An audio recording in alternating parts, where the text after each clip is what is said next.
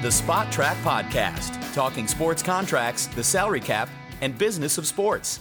Well, hi, everybody, and welcome to a special guest edition of the Spotrac.com podcast. My name is Paul Peck with the founder and operator and chief guru of Spotrac.com, Mike Ginnitti. Our regular third wheel, Kevin Sylvester, will join us again next week. But, Mike, we're excited for this because we have a really special guest, one of the more high profile guests we've ever had on the Spotrac podcast. And that's a tribute to all the good work that you're doing that people such as our guest today want to be a part of this.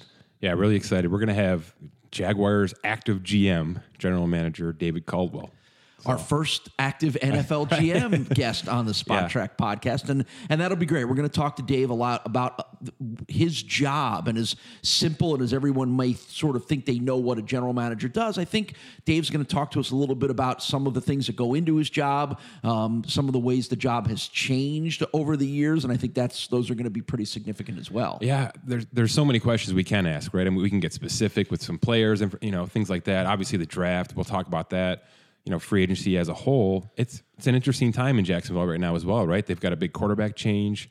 Uh, maybe a defense that's on its last leg that needs to get changed over in the next year and a half or so. So his role is going to be integral to sort of rebuilding this thing on the fly now that Nick Foles is in the fold. So, you know, lots of things we can get into. Uh, obviously, though, the role of the GM just right now seems impossible. It does, a right? So it's really exciting to have a guy like him on just just to speak to that to some degree. You know, he started in 2013, which we'll get to, but it, the game has changed immensely in the past six years. Really, you know, just as you said that, I'm, I'm kind of wondering he has to be in the upper echelon of longevity True. of NFL because NFL GMs don't always last six years, nor do they always get the chance to do what you talked about, which is sort of rebuild and restructure a team. That that doesn't happen very often. He he, like I said, he's been there a long time. He's had a chance to see a lot of different things.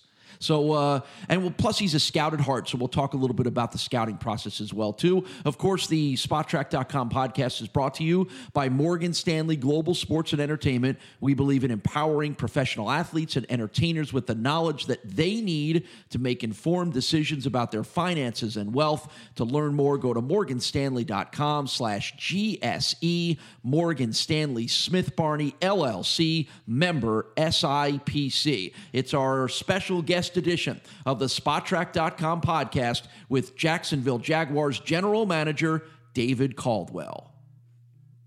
Well, for six years, Dave Caldwell has been the general manager of the Jacksonville Jaguars. And going back to that, he started his NFL career in the mid 90s under his protege, Bill Polian, with Carolina Panthers and then with the Indianapolis Colts, and spent some time with the Atlanta Falcons as well, too. A lot of it in the college scouting, but then has made the transition to being an NFL general manager. And from Jacksonville, Mike, we're excited to have Dave join us on the line. Dave, thanks for a couple minutes of your time at what would qualify as sort of the only slight downtime of the NFL year, right?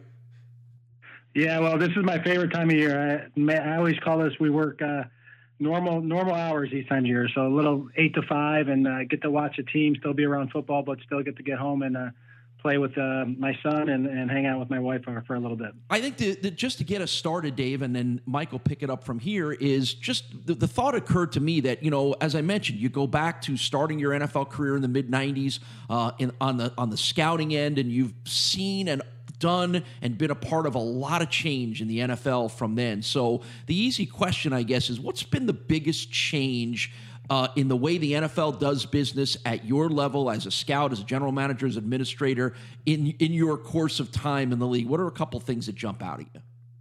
Well, there, there's many. There's many to be honest with you. I I remember actually when I first got into scouting, the path to being a general manager was through being maybe a pro scout or through a salary cap because the salary cap was relatively new and, and not a lot of people understood it and it was complicated. So you needed a person that to really understand the salary cap. And then as time progressed, people realized they need talent, and uh, and that's where the college scouting came in, in the fold. And when they hired my boss in Atlanta, Thomas Dimitroff, who was a longtime area scout and road scout, he uh, you know hired me as his uh, director of college scouting. And soon, a lot of owners started to follow path and, and hire the, the people that were the talent evaluators and, and realize that they can hire people to maybe do the salary cap and that stuff and and teach the the road scouts on a lot of that aspect. On a bigger on a bigger note, just the evaluation process has really become a lot more efficient. Um, I remember when I first started scouting, Dom Anile used to talk about his uh, his film that they used to have to piece together, and they used to have to bring their own projectors. I'm like, wow, well, we're telling the same stories about beta tapes and VHS tapes to to our scouting assistants now, where now it's all uh, it's all video and it's all uh, streamlined online. So it's become a lot easier going into schools. You can have a lot of your video done before you go into a school visit, and um, really just going into schools, getting background character, and seeing the players live. One of the areas where I'm sure hasn't changed too much outside of the analytics and the numbers, right? Is the draft. You, I'm sure there's still a process in place that you've been doing for for a long time now, even though your role may have changed. when do you get to a point in the year leading up to the draft where your your whiteboard, your draft board is sort of finalized? You you, you feel prepared, ready to ready for that draft. Yeah, usually about the second week in April. Um, you we have a good. We've already started on next year's draft, so our, our scouts have started this January. So it's about an 18 month process so by the time uh, we hit training camp, we'll have you know a top 200 guys in, in, the draft evaluated by all of our area scouts and our directors, and and uh, I'll do a large portion of, portion of those guys and, and, start tracking those guys throughout the season, and then you get through All Star Games, Combine, and then the pro workouts, and then by the time the first second week of April, you've kind of narrowed it down to about 180 players and you've, you've taken off your, your guys with medical concerns your guys with uh, character concerns. And then you just kind of focus on those 180 guys and, and try to figure out, hey, who are the best seven, eight, nine guys that we can come out of this year's draft with. One of the areas, especially with the draft, and we've seen it increase over the past three years, especially, is the use of the trade. Is that is that because people are sort of figuring out the cap a little bit more internally? because the trade is obviously a way to eliminate a lot of the dead cap. You can build your guaranteed salaries in. You can move that money down the road, send it off to somebody else. Is it a direct effect of understanding how the cap works a little bit more, understanding that the trade is, an, is it maybe not only an easier way to build your team, but build your team for the future? It's, I just wanted your thoughts on why there's been an increase in trades so much over the past three years, David. Well, I think the the size of contracts have become pretty aggressive. And I, and I think through free agency, and it, this is always the way it's been, it's hard for players to live up to that contract that they get in free agency, especially when they're in the open market. So when you get two, three years down the road and you realize that the player may not be able to live up to the contract, you can sometimes trade them if if it's structured in the right way. Um, you know, every team is in a different situation, and there's different ways of structuring contracts where. Um, you know, if it's a short-term hit, if it's a young player, if it's somebody that you're going to want around for a long period of time, um, you can do a heavy signing bonus contract if it's uh, something where you know you want to go year to year, cash to cap. You can do a a, a deal that um, basically is, is, is flat across it, and it, it, really depends on on your team. When we were um, building this, you know, our first three four years, we we we didn't you know do a lot of signing bonus proration um, because we, we, knew that the players that maybe the first three or four years we were here probably wouldn't be here for the long term for us. And they're really just stopgap players until we can build through the draft and, and, and kind of develop our own players. Now we're in a little bit different situation that, right. that we, we feel like we got some players that, that, you know, we want at long term and we went into free agency and, and spent some money on guys in free agency like a Calais Campbell and guys that we feel good about every team, and you know yours included, has a, a, staff of people that handle the cap and do all the nuts and bolts negotiations. But as a general manager, some of that responsibility and guidance falls to you. So, how has the transition been from sort of your background as a personnel and a scout guy to what you've had to learn about knowing how the personnel part of it fits with? The money part of it. And that's probably never been more important than it is now. What's that part of your career been like? Well, it's kind of like um, I always say I'm a lot more cautious with somebody else's money than my money. So I like to be a lot more conservative with our owner's money than I would be with my money. But um, it's uh, it's it's challenging because there's a lot of money being being placed on players that you're responsible for signing off on. So you really have to rely on the people that that do the contracts that that they do them and they structure them in the right way. And obviously, it, you know, at the end of the day, it, it's going to be my my job and, and Coach Coughlin's job to sign off on those contracts.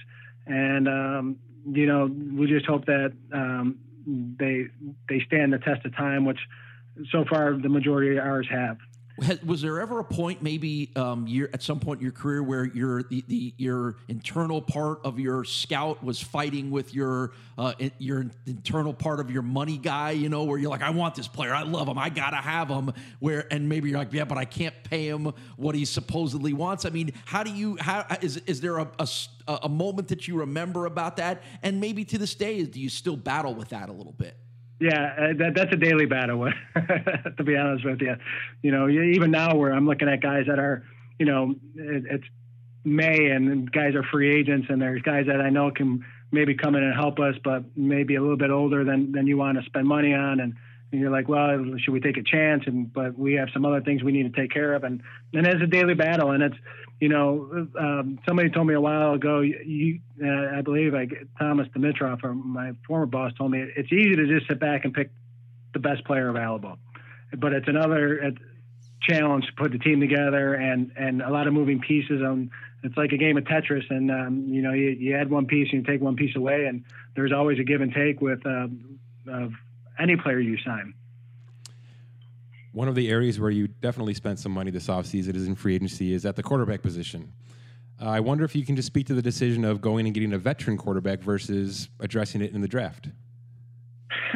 Well, we went through the whole process, and, and we knew pretty much uh, very well the quarterbacks in the draft. We, have been studying those guys, like I said, for a long period of time, even even towards the end of our season, like we do every year and having a handle of what's going to be out there. And, and there were some very interesting prospects. The problem was we were picking at seven.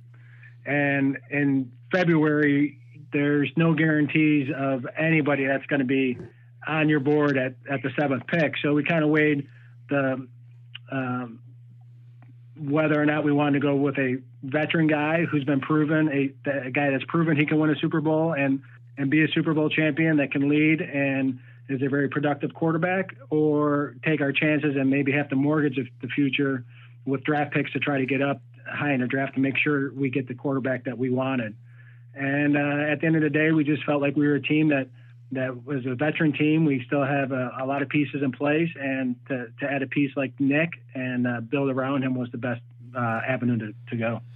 Is uh, is picking quarterbacks any different than it was when you got started in this league 20 years ago? Um, whether it's a rookie, whether it's a veteran, making a decision which one to go with, and and and maybe there's just so much more focus on the position now. But but is it is it continue to be the biggest challenge for anyone in the NFL?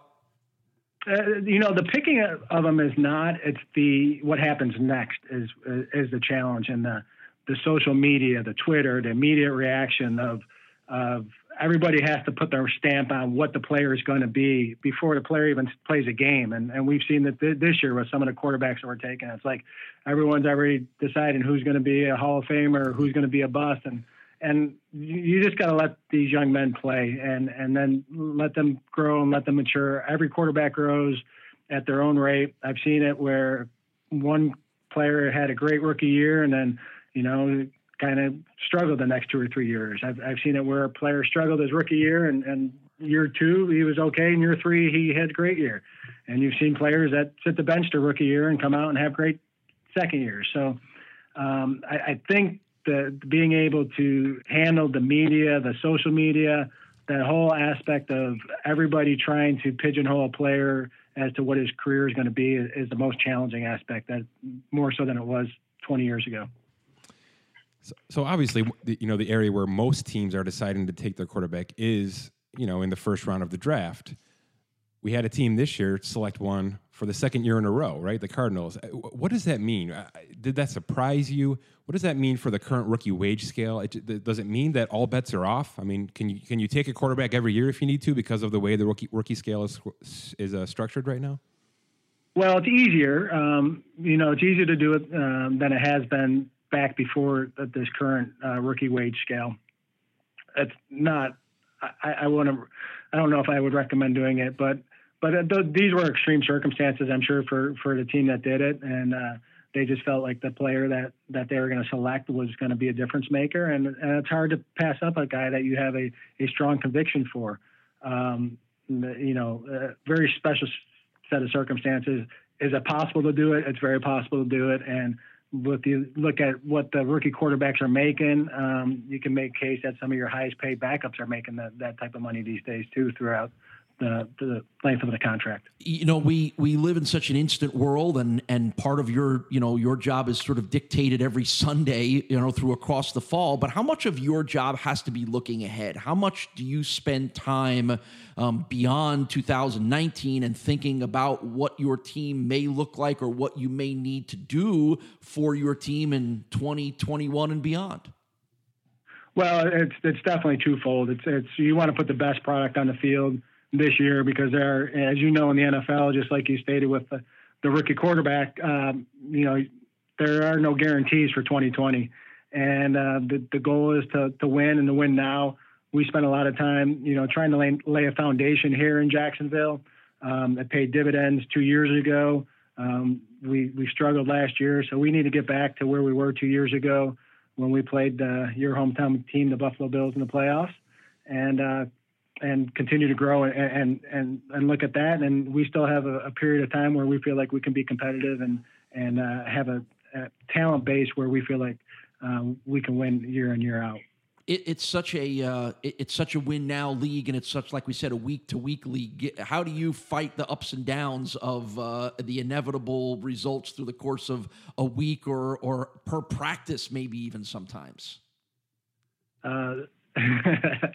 Uh, I was gonna make a joke about just going home and self going home and self medicating myself on some Labatt Blue, but uh, the uh, the truth be told is I, I, try to keep in perspective.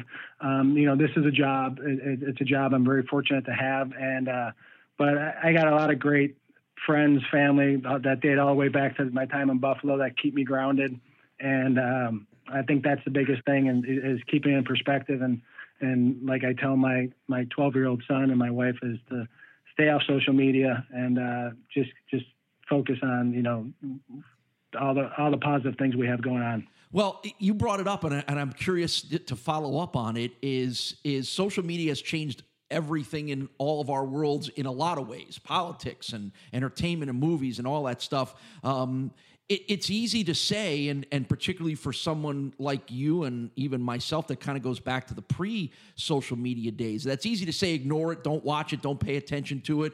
Do you have to fight yourself sometimes on that? Do you, do you are you dealing with things that come up because your fan base or your players are doing and saying things on social media that eventually you you can't ignore them? Well, we have a the key is to hiring good people, and we have a really good PR department here. You you've talked with Tad, and and that's that's their job, and and they monitor it, they and they bring it to our attention of things that we need to to be aware of, and um, I think that's the best way of doing it, and um, I, I, I, defer to them on those topics, and uh, I think that, that that keeps me a little bit more sane. Well, um, we appreciate a couple minutes of your time, Dave, and I know Mike does too. And and uh, Mike, uh, you know, Mike and I have talked a little bit. Mike, you can talk to this about how you admire what you've done down there in Jacksonville, and yeah. and uh, you know, Mike dives into these numbers way more than I do, and and I know you're you've been impressed with some of the things that have gone on there. Yeah. Yeah, this has been great, David. Appreciate your time. I know our audience is going to en- enjoy the little landscape you gave us with the GM role. It's uh, ever changing in a in a league that's fast paced. So we appreciate your time. Yeah, well, appreciate you guys and uh, give my best to the people back in Buffalo. Yeah, when you if you back up here uh, to see the folks, uh, Mike uh, oh, he owes you uh, a cup of coffee for for doing this. So. That'd be great. That'd we'll be great. Maybe a, maybe a, maybe a, maybe a Ted's hot dog. I, I'm pretty sure he could deliver on that. Dave, thank you very much. Good luck to the Jaguars this season. All right, guys. Well, there you go. Uh, one of the more high profile guests we've ever had here on the Spotrac.com podcast. Just an everyday guy trying to make a $190 million salary cap work, yeah. you know? you know, I, I uh, you know, I thought it was interesting just to get a little perspective on on what that job is. And it's a, it can be a thankless job. Mm. And, you know, I think in these days, there's, you know, he talked about it, the instant reaction to everything. Yeah. You're a bum, you're a genius. Uh, and that changes from one week you're a bum and the next week you're a genius. I, I, I thought his, uh, his answer was telling about his, the social media aspect where you just have to essentially hire a team now, right? Yeah. To, to make that stuff all go away because yeah, you can't have that influencing what you're No, doing. You just no. can't. You know, you've got to be totally unbiased when you're making these decisions. Yeah, and and and again, that's where I think sometimes there's disconnect with the fans, Mm-hmm. and and you know they they want certain things or they want certain things to happen, and and I don't want my general manager paying attention to that. Honestly, I I, I go back to an old uh, to an old quote um, from Marv Levy who said, "Once you start listening to the fans, you'll soon be sitting next to them," and and in a lot of ways, that's it's not that you ignore your fan base because you can't do that, and, and you don't do that, but your job is to make the decisions based on what you know and understand, and not worry about what public sentiment uh, can sometimes be. And and in this day and age, it's never been easier to get what that public sentiment is, Sure. one way or the other. in your face. Um, the Jaguars are so interesting, and I, I wish we could have, you know, dove back in time a little bit with him. But you know, obviously we can't go too deep. But think about where this team was 18 months ago. Yeah. Blake Bortles was almost beating the Patriots. Yeah. in the AFC Yeah. Championship. I mean, and then you know, six months later, he's being thrown out of town. Yeah, and I I mean, think- that's how quickly this thing turned for Jackson. And I think to me, one of the most interesting things about Jackson, two interesting things about them is he's got Tom Coughlin there, Right. who some people would say is kind of a you know an older, old school kind of a guy, but but a particularly smart and successful guy that Dave Caldwell has the ability to um, involve in all his decisions. certainly seems like it. He, he made it. He made it clear that Coughlin's involved too, right? Oh no, I don't think there's any question about Yeah. that. No, there's no question about that at all. So, um, so that working relationship is somewhat unique in the NFL, and I think the Jaguars' situation in that they've um, been sort of the one team that's always been willing to go play the international Hmm. games is is unique a little bit in itself too. Yeah, we didn't even touch on that. You're no, right. we, That- we, that- there were a lot of other things we could have gotten to, that, but that trip to to Europe has to be impeding, right? well, or, or have they mastered it? Have they figured out how but to I mean, do it the right way? there's still new players every year that have to go through that. You've got there's a learning curve for. I mean, think about Nick Foles.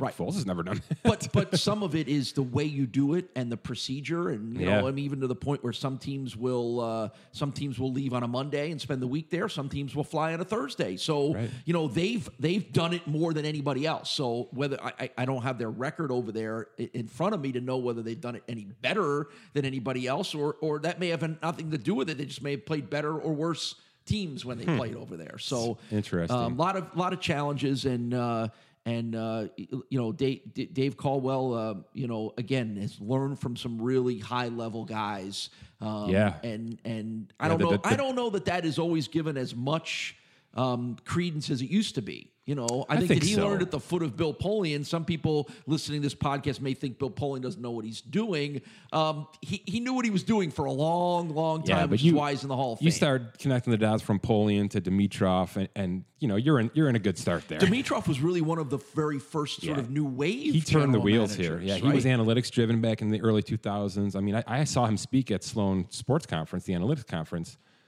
Uberly impressed. I mean, this was early too. This was five six years ago, so it was early on in his his uh, GM role with the Falcons, kind of before they got going, and clearly what he did worked. So the uh, yeah, we're gonna. We're gonna keep diving into this a little bit more. I mean, there's gonna be plenty more. It's certainly sounded like Jacksonville's not done, didn't it?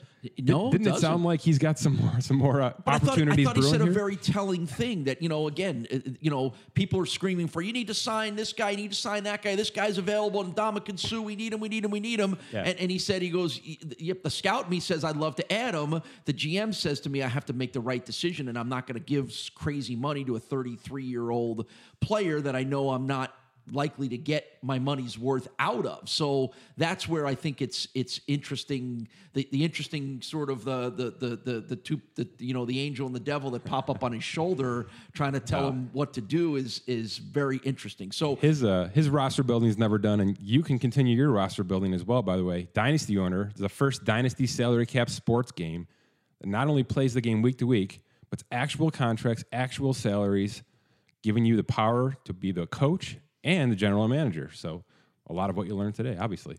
You don't just trade players for players. There's dynasty owner bucks, dynasty dollars, the, the virtual currency used to play the game, and it continues on from a yearly basis. Rack up dynasty dollars each week, whether you win or lose, and use them to build a long-term dynasty year to year. Your bench players count for points, which is great. I love this idea. I think more more leagues need to do this. You can- Never, never will you have to beat yourself up over not a- playing someone. It's on a a, full week. roster effect. It's not just the guys you start. I love this. Dynasty owner even allows you to exceed the salary cap, go all in, and pay a luxury tax fine just like in the real world. This is the first game to combine week to week fantasy sports with long term ownership and GM strategies. Visit dynastyowner.com for more. If I'm giving you one dynasty owner Jacksonville Jaguars choice, who would you go with?